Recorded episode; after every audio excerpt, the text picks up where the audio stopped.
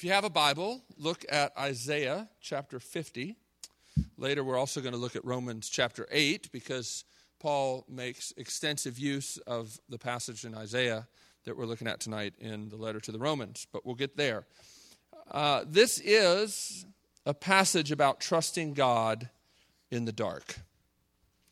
And you know, certainly in the time that Isaiah is writing these words, uh, I believe I've mentioned this several times, the second half of the book of Isaiah is written to people for when they are in the exile.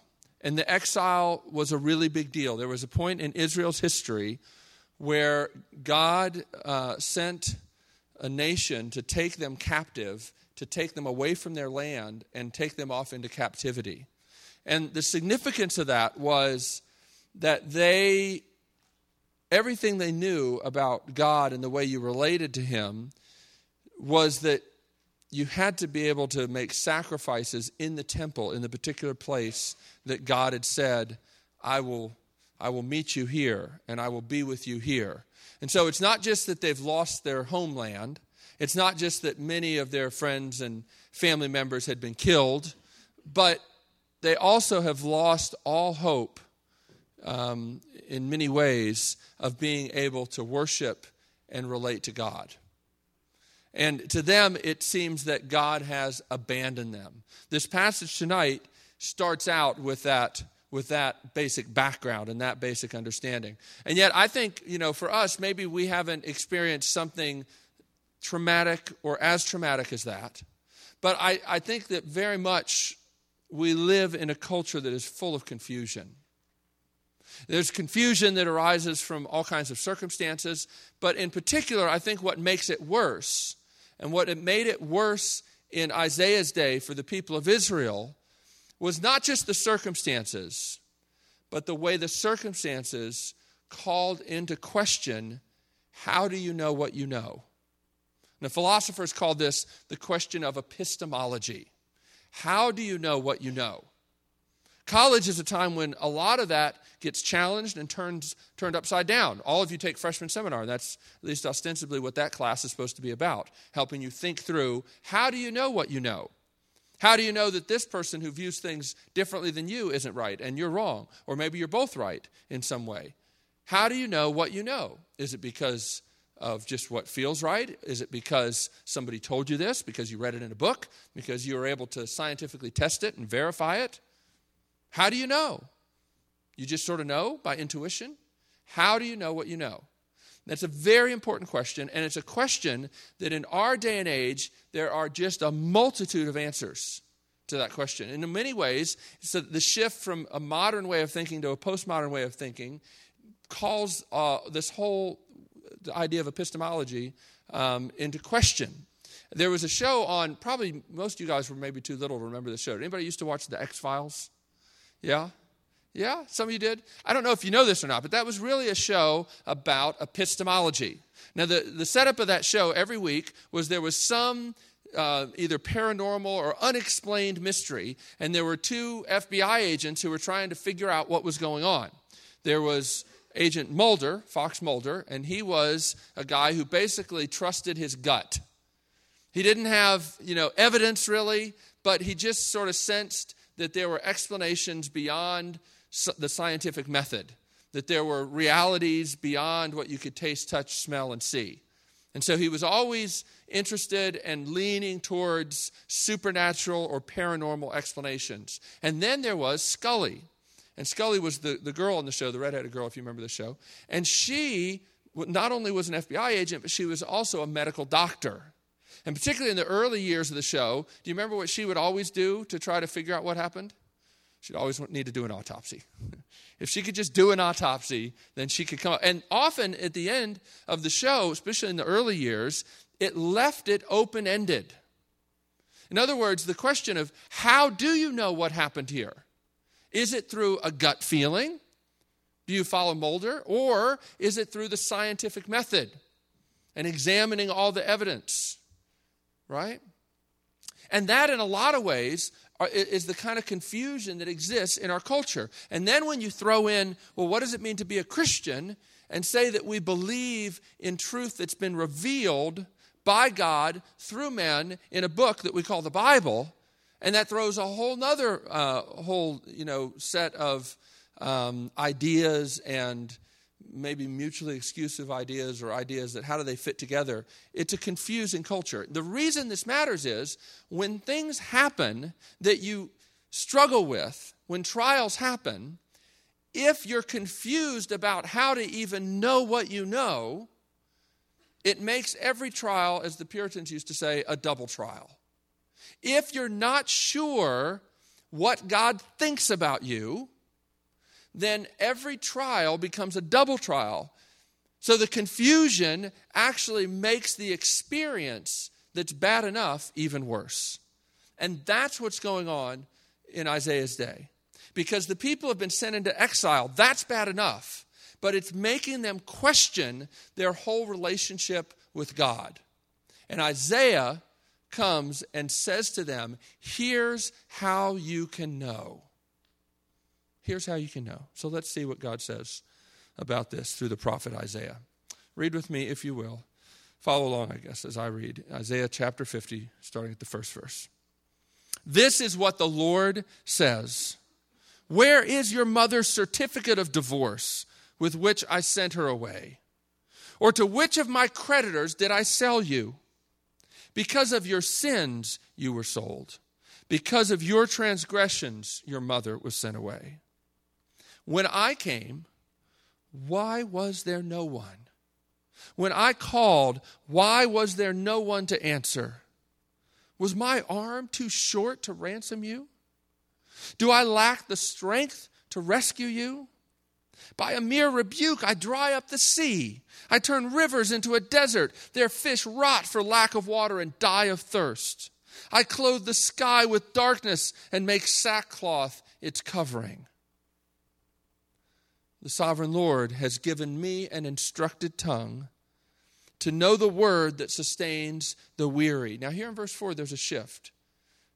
Isaiah is speaking, but now in verse 4, the servant speaks. And we've met him before. There are four servant songs in Isaiah. We've done, this is now the third one.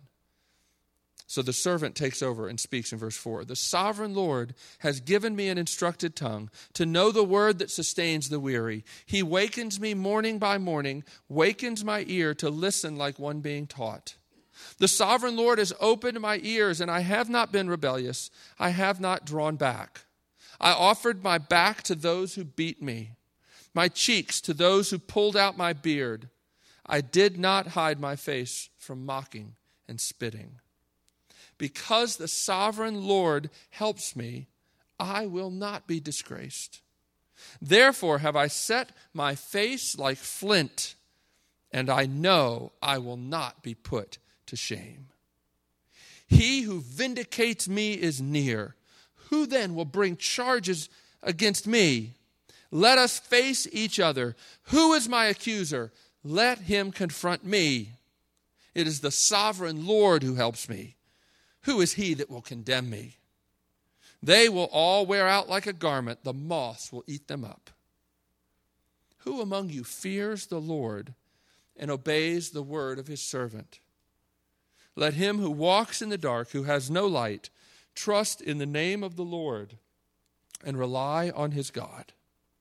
But now, all you who light fires and provide yourselves with flaming torches, go Walk in the light of your fires and of the torches you have set ablaze. This is what you shall receive from my hand. You will lie down in torment. Let's pray. Lord, we thank you for your word. We thank you for the servant who speaks to us here through your word. And we pray that you would give us not only understanding, but open hearts to receive your word for what it is, your word. We pray this in Jesus' name. Amen. What do you do when you feel divorced from God? It's a really um, poignant picture that this passage starts with. Now, probably in this room, you know, at least statistically, if you weren't divorced, probably one of your good friends was, if you don't come from a family divorce. It's a particularly poignant issue in our own day. It has huge effects. It's one of the most traumatic things. Studies say even more traumatic than death for children because you don't really ever get the kind of closure that you do with death of a parent. It's a profound thing. God's people feel like they've been divorced from God. Now, even to, to sort of use that picture presupposes that the Bible, the Judeo Christian tradition, understands relationship with God as being like a marriage. As a matter of fact, in the book of Ephesians, chapter 5, it says basically that God created marriage to teach us about His love. Now, that's a pretty remarkable thing. There are a lot of religious ideas out there, a lot of religions, a lot of philosophies, but the idea that the God who has created all things, the holy, sovereign Lord, the transcendent one who is over all, would marry himself to people such as us is really remarkable and quite unique, honestly. And so, you know, in, in some ways, Christianity Christianity starts out by saying God made us to be married to himself, and what's wrong with the world is that there was a rupture tantamount to a divorce. That ultimately, the core problem at the heart of the universe is a relational rupture. Now, the existentialists say that we're thrust out into a cold, indifferent universe. But Christianity says something even more tragic that there's a relationship at the core of our identity and the core of reality that has been severed, pulled apart. This guy, George Steiner, has a great way uh, of describing this. He says this At the maddening center of despair is the insistent instinct. Again, I can put it no other way of a broken contract, of an appalling and specific cataclysm. In the futile scream of a child, in the mute agony of the tortured animal, sounds the background noise of a horror after creation after being torn loose from the logic and repose of nothingness. Something, oh, how helpless language can be, has gone hideously wrong.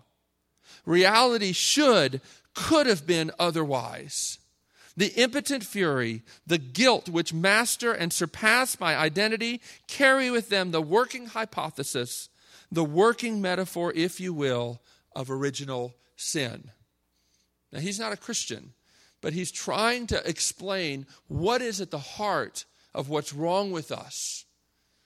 It's not just that we live in a cruel, indifferent universe. It's not just that we're the result of time plus chance plus matter, and that there's no sort of sense of, of being bigger than that. No, the, ultimately, what's wrong with us is a relational rupture. And God's people feel it acutely in the exile. They feel divorced from God. But notice how God responds to them. First, He doesn't chastise them for their feelings, He takes their feelings seriously. Now, He's going to respond to their feelings with some arguments. But I want you to notice, first and foremost, he doesn't say, How dare you feel like you've been divorced? He doesn't say, don't feel that way. No, he says, you feel divorced. You feel divorced. But let me help you understand. You think the reason you feel divorced is because I've divorced you. And so your feeling is made even more intense because of a wrong understanding. So let me deal with that, God says. And he starts out, he says, Look, if you were divorced, you would have a certificate of divorce. Now, this is not something that you and I would understand culturally, but in Israel, everybody understood this, this argument. Because in Deuteronomy, in the law that governed Israel, if you were going to divorce your wife, you had to give her a piece of paper, a certificate of divorce. So God says, if you really are divorced, show me the certificate. Now, the mother that he's talking about in this context is Israel, the nation. So he's saying, if you as a nation have really been divorced from me, if I've really cut you off and said you are no longer in relationship to me, I no longer care about you, I no longer want to be married to you, if I had really said that and done that, says God, you would know it because you would have a certificate of divorce. Second, he says, did you really think that I've had to sell you off into slavery to pay off my debts? I know that's what it feels like, like you've been sold off. But that's ludicrous. Why? Because God owes no one anything. The very idea that God would have creditors that he's in debt to is ludicrous. Now, I know that a lot of modern people think that God owes them quite a lot, and they think he owes them at least an explanation for why the world is the way it is. But God actually feels no such compulsion. And what he does here is he said, Look, you're not divorced. I haven't sold you off to pay off my debts. It's because of sin, your sin, that you were sold. It's because of your sin that you're in the exile. But I haven't divorced you. And so you have to hold together these two ideas that God can love a people and still be committed to them, even while dealing with them in very strong terms. What we would call tough love, but that seems to trivialize the idea. To call the exile tough love almost seems blasphemous. It was cataclysmic, to use Steiner's word. It, it's hard for us to imagine what it felt like and all the ideas that it turned upside down for Israel. But he encourages his people it's, it's vital that your feelings do not settle reality for you. Understand there is something more solid than what you feel. I know you feel divorced, but you're not. So he encourages his people to use the truth to fight against their doubts and their unbelief. The problem, you see, is not that God has failed to pursue them. The problem is they failed to respond. Look at verse 2. When I came, God says, why was there no one? You see, the exile didn't come out of the blue. God had been telling them and warning them for generations. At one place, he talks about how if my people won't listen, then I will cut them with my prophets. I will send my prophets to cut them, to wake them up. But still, it didn't work. And the exile comes. In other words, when we feel divorced, I think often what we do is we instantly want to pin the blame on God. He's not coming through for us. I think that often, whether we realize or not, one of the deep ideas that is lodged in our heart is that God is really the divine pharmacist who exists to fill our prescriptions. We get to write the prescription. We know what we need, after all, and we expect God to come through in the way we want. And if he doesn't, then he better explain himself. But when you come to a passage like Isaiah 50, you find that you're in a very different world. A world in which God really is sovereign and he doesn't have to explain himself. A world in which God says, the reason you feel so miserable is because you've run away from my love. You've spurned my love. You've spurned my warnings. And yet, even though you feel totally miserable, it's still an expression of my love. But it's vital for you to understand that. It's vital that my word is able to trump your feelings. Now, this is actually one of the most important things you can learn if you want to follow Jesus. is that he has to be able to tell you no. And I think one of the most difficult places where this rubber really meets the road with regard to this is when you feel something and you won't let God tell you you're wrong. When you feel like he must hate me. And he says, No. If I hated you, would I have died on a cross?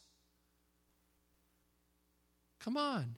If I hated you, if I divorced you, you'd have a certificate of divorce. Do you find a verse in the Bible that says that you've been cut out of my family? No, you find lots of verses like, you know, Jesus saying, No one can snatch you out of my hand. Or Romans 8, what we're going to look at a little bit later. Nothing can separate you from the love of God in Christ. There's now no condemnation for those who are in Christ Jesus. Do those kinds of statements have the ability to trump your feelings. That's the issue. Rather than the exile being proof that God had abandoned them, it was actually proof that He was so committed to them that He was committed to bringing them back to the kind of relationship He made them for. You see, God's people kept running after other gods. They were spiritual adulterers. And it wasn't just offensive to God, it was killing them because it's not what they were made for. Their hearts were not made to prostitute themselves to all these other lovers. And it was damaging them, killing them. What kind of God, what kind of parent would let his children continue to bring great harm to their souls and not intervene? That's what, you, that's what we have here. The exile was not proof that God had abandoned them. And it was vital that his word come in and explain the circumstances. See, this is great mercy of God that He doesn't just do things and then leave us scratching our heads wondering what it means. A lot of, a lot of religions basically operate on that, on that function. Well, the gods must be mad. Let's figure out why. What do we need to do? And unfortunately, a lot of Christians seem to operate that way you know, very superstitious. Like, things aren't going my way. I must have ticked God off in some sort of way. Let me try and figure it out, and let me figure out what I need to do to get back in His good graces. That's the essence of paganism. It's not Christianity. Christianity says that you have a God who loves you, who has married Himself to you. I love this hymn by uh, William Cowper, the great hymn writer, who himself eventually went insane.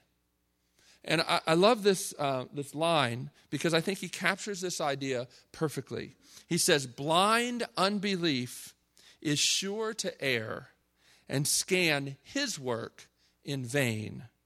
God is his own interpreter, and he will make it plain. But there's no promise that he'll make it plain today or tomorrow. But our hope is that one day he will. One day He will. I love that, that hymn, O heart bereaved and lonely. I love that line. And question all you will. His arms of love and mercy are round about you still. Do you understand that your relationship with God, if you're a Christian, is so secure that you can question everything? That his arms of love and mercy are secured by Jesus. And therefore, you can, you can go to God with whatever you're struggling with, whatever torments you. I don't promise that God will give you the kinds of answers you may feel you have to have. But I do tell you that God has promised to reveal his character in such a way to give you the kind of encouragement you need to keep on trusting. And that's where we go next in this passage, because we come to the servant of the Lord. You see, the exile is not enough to sever God's people from their spiritual adultery. It's not enough to bring them to sanity because punishment can never really change your heart. The only thing that could do that was God sending the servant to live and die in our place. Now we know because I'm not exactly going chronological in the book of Isaiah. I wanted to jump into Isaiah 53, you know, when it was the Holy Week before Easter, because that's one of the richest expositions in the Bible about what Jesus did on the cross and what it means. And so we already covered that. So that's the, the fourth of the servant songs. And it's the one where you find without a shadow of a doubt that Jesus is the servant that's being talked about. There are places where you may think, well, the servant is Isaiah. But no, the, Isaiah cannot fulfill all that the servant is said to be. The servant here speaks in verse 4. It's through uh, the servant we, we find that the servant is the one who hears the Lord because the Lord teaches him. And thus he knows the word that can sustain the weary. Look at the, the, the description here and think about Jesus and how this describes him and really only Him. The idea that, that, that Jesus, the servant who comes, comes not just to die, but also to instruct. And He has the knowledge. He's instructed, He has an instructed tongue. He's not just sort of a, a country bumpkin. He's somebody who understands, who studied, and who knows, who is competent to speak a word that sustains the weary. I love that. What word do you need to hear today to sustain you in your weariness? And who are you listening to for the words that you think you need to sustain you in your weariness? The only one who really is competent to give you a word that can truly sustain you in the weariness of soul that is in your heart of hearts is this one, the servant. The servant is the one who is not rebellious. The way Jesus described this one time, he said, It is my meat and drink to do the will of my Father. It's my life. And why is that good news for us to see here in verse 5 that I've not been rebellious, I've not drawn back? The reason is this because we sin willfully. And you know that. I think a lot of people are trying to try to pretend that the only sin they do is sort of against their character and they kind of fall into it by mistake. But if you know anything about your heart, you know that that's a damnable lie. You don't just slip into sin, it's in your heart of hearts. You willingly, willfully rebel against God and what He's made you for, and so do I. And the only thing that can bring comfort to me is that Jesus, just as willfully, went to a cross and stayed there until His work was done. I have not I have not turned away or been rebellious, even to the point of death and humiliation. Look at verse 6. I offered my back to those who beat me, my cheeks to those who pulled out my beard.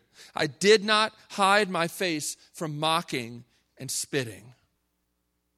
In the Jewish culture in particular, one of the most offensive things that you can do is pull out someone's beard. Do you understand the humiliation and the shame that Jesus experienced on the cross?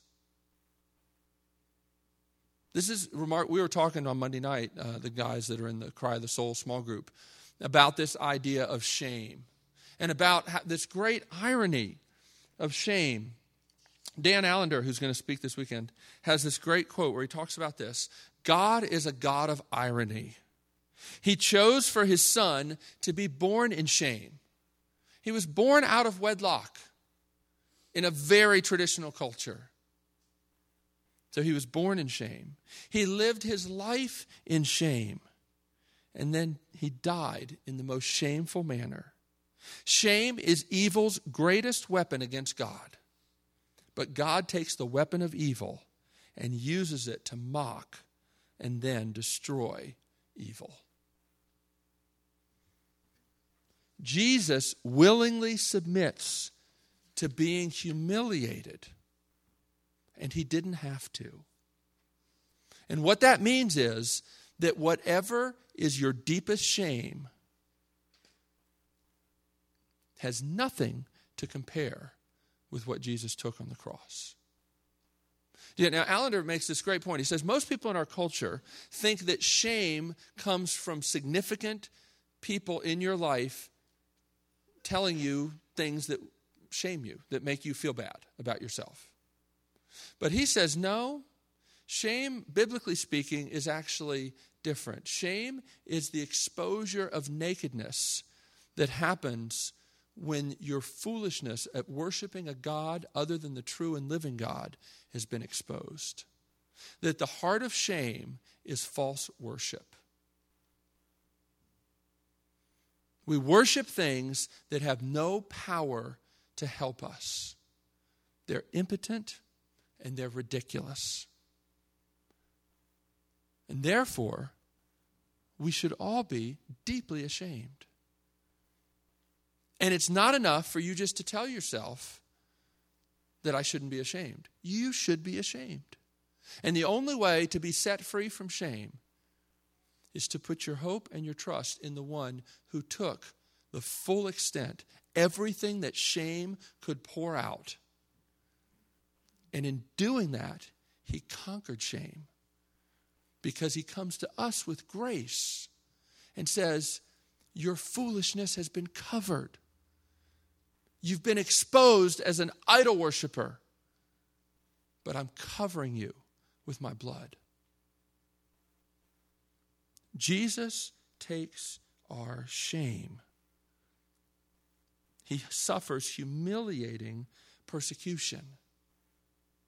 And you know, in a world that hates the truth, everyone who wants to follow Jesus should expect persecution. If the world hates the truth, and Jesus says this very clearly in a number of places, then you should expect suffering, persecution, and humiliation. I think in a lot of ways, you know, you know, people in other places in our world suffer a different kind of persecution than we do. For the most part, I think the persecution that's most effective with you guys is to be made to feel if you believe in Christianity, if you believe the Bible, you must have left your brain at the door. To believe that God's word is truth is, is a difficult thing and will bring you the scorn of many. But you believe in one, if you believe in the gospel, in one who took the scorn. The servant is the one also who is sustained by his trust in the sovereign Lord. I love this. Jesus says a number of times in the Gospel of Luke, set his face like flint towards Jerusalem. This is where that phrase comes from. The servant was bound and determined. Nothing was going to dissuade him from going to the cross because Jesus knew that it wasn't enough for him just to teach us things. The idea that Jesus is just a good teacher is ludicrous. And the only reason that could possibly be good news is if you're completely clueless about what's wrong with humanity. We need a whole lot more than just more instruction. Sure, Jesus was a great teacher, but more importantly, he set his face like flint towards Jerusalem to die. Even though his friends tried to dissuade him, his friends told him, You're crazy. Remember? And you remember what he said to Peter when he said that? He said, Get behind me, Satan. Jesus was not to be thwarted, and that is your hope. Hallelujah. Jesus could not be dissuaded, not for his own comfort's sake, not for the sake of people understanding and not thinking him crazy.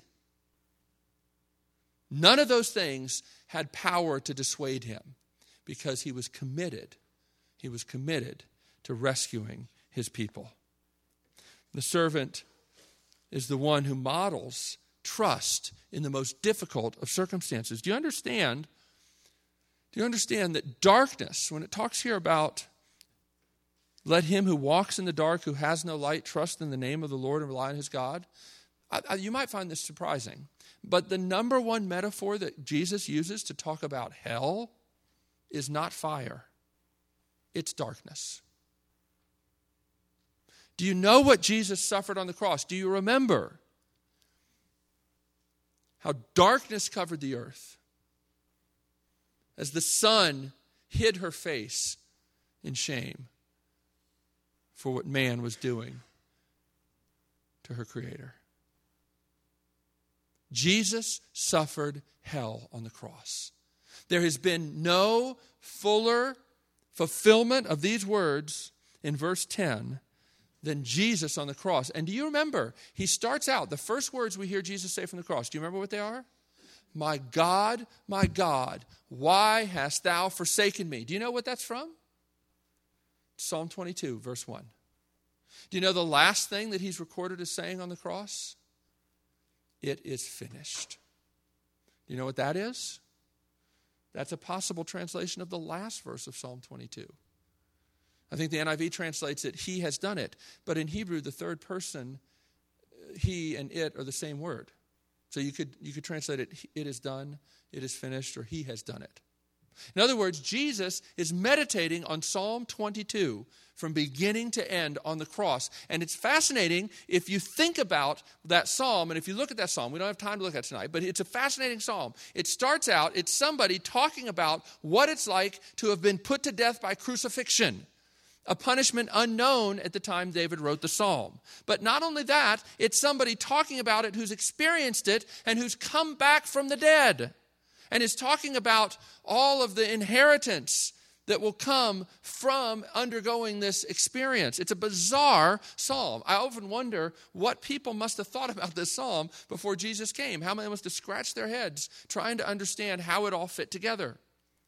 But here's the point for you and me for tonight is that as Jesus was hanging on a cross, dying, he held on to a scripture that utterly contradicted his experience at that moment. His experience at that moment was telling him that God had abandoned him for good. But Psalm 22, what he was meditating on the cross, said, No, this is not the end. The reason Jesus was able to stay on a cross was not because he used some of his divine power to endure something that none of us could endure. No. He did not resort to using the power that was at his disposal. Instead, he trusted the word of the Lord in the ultimate darkness, more darkness than you and I will ever experience. And therefore, you and I don't just have the word of God, the Bible to hold on to in the darkness, we have the word of God incarnate who endured the darkness to prove to us that whatever you're experiencing, whatever you feel that proves to you that God must not love you, there is a word of truth, and there is the incarnate word of God who endured the darkness that screams at you don't believe what you're experiencing.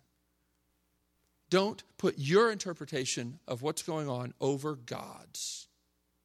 Whose voice is louder for us? What voice will we hear? Jesus trusted the word of the Lord in the dark. And because of that, you and I don't just have the Bible to hold on to, we have Jesus who lived and died in our place. Wow. Now, this is what Paul does with this. If you look back at this passage or, or turn in your Bible to Romans 8, Paul takes all of this stuff you know, the, the servant says, You know, God vindicates me. My trust is in the Lord. And Paul says, This is true for us. Because God has vindicated his servant Jesus, because he's not still dead in a grave, but is risen from the dead to show that when he said it is finished, it was finished. And he does not need to suffer anymore. It says in the book of Hebrews that is appointed a man to die once and then to face judgment. And Jesus did that. And it's done, it's finished. Because of that, Paul says all of these words that God says about his servant, he says to you You want an example of the idea that we get the righteousness of Christ? That what the servant earned by enduring and trusting in the words, we don't trust the word of the Lord in the dark. We light our own torches all the time. We're looking for anything we can to get us out of our confusion. We do it all the time. Jesus didn't. Jesus didn't look to anything else except the Word of God as he endured the most intense darkness. Right? And you and I get credit for it. All of the things that this passage says about the servant, Paul says about you and about me if we're in Christ. Look at this Romans 8, start at verse 31. What then shall we say in response to this? If God is for us, who can be against us? Now, Isaiah 50 says, if God is for the servant, who can stand against him? Who can accuse him and have it prevail? But Paul says, no, that's for us. Why? Because the servant endured. 32. He who did not spare his own son, but gave him up for us all, how will he not also, along with him, graciously give us all things? And then back to Isaiah 50. Uh, Paul quoting again, Who will bring any charge against those whom God has chosen? It is God who justifies. Who is he that condemns? Christ Jesus, who died? More than that, who was raised to life at the right, is at the right hand of God and is also interceding for us. So Jesus does not live to condemn you. Jesus lives to justify you. Who can condemn you? Nobody that can stand up to God. Even your own words, even your own words have no power to stand against God's word. Who shall separate us from the love of Christ? Shall trouble or hardship or persecution or famine or nakedness or danger or sword? No, they can't because, as Paul says in Romans 11, the calling and gifts of God are irrevocable. As he says through Malachi, I hate divorce. He's not divorced his people. Nothing can separate them from him. Trusting, you see, is not just a suggestion for how you get through a trial. Trusting God is not just a good idea. Trusting God is the only way to appropriately honor what Jesus did. Jesus died on a cross, not just so you could get out of hell free. I talked about this last week. He died so that you could trust him. Because ultimately, the sin of sins in your heart of hearts is your deep suspicion of God's goodness. And no amount of punishment, no exile can ever change that, can ever heal that suspicion in your heart. But Jesus dying on a cross has power to melt your suspicion and your unbelief. We're called to trust God's word because Jesus suffered confusion beyond anything you will ever experience. So, why would he desert you now? He's committed, right? What are the torches you try to light? I want you to think about these three questions as I close in prayer. What are the torches that you light? When do you light them? And why? Why is it so preferable to try to find light in so many other places rather than trusting the Lord in the dark? Listen, God will not help you light torches, your own torches. In fact, He's in the business of blowing them out so that you can see the true light of the world. And we may, we may really not like that. We may really think that, like the exile, he's blowing out all my light. What's he doing? Why is he doing this? He must hate me. No. It's only when your lights are blown out that you see reality and you see him for who he is. And you begin to understand an inkling of what it was like for Jesus to suffer the hell you deserved on the cross.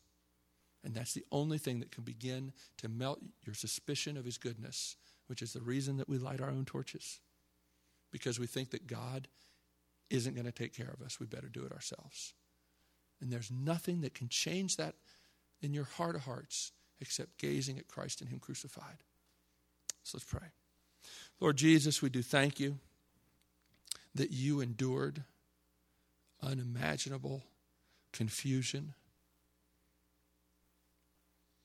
and suffering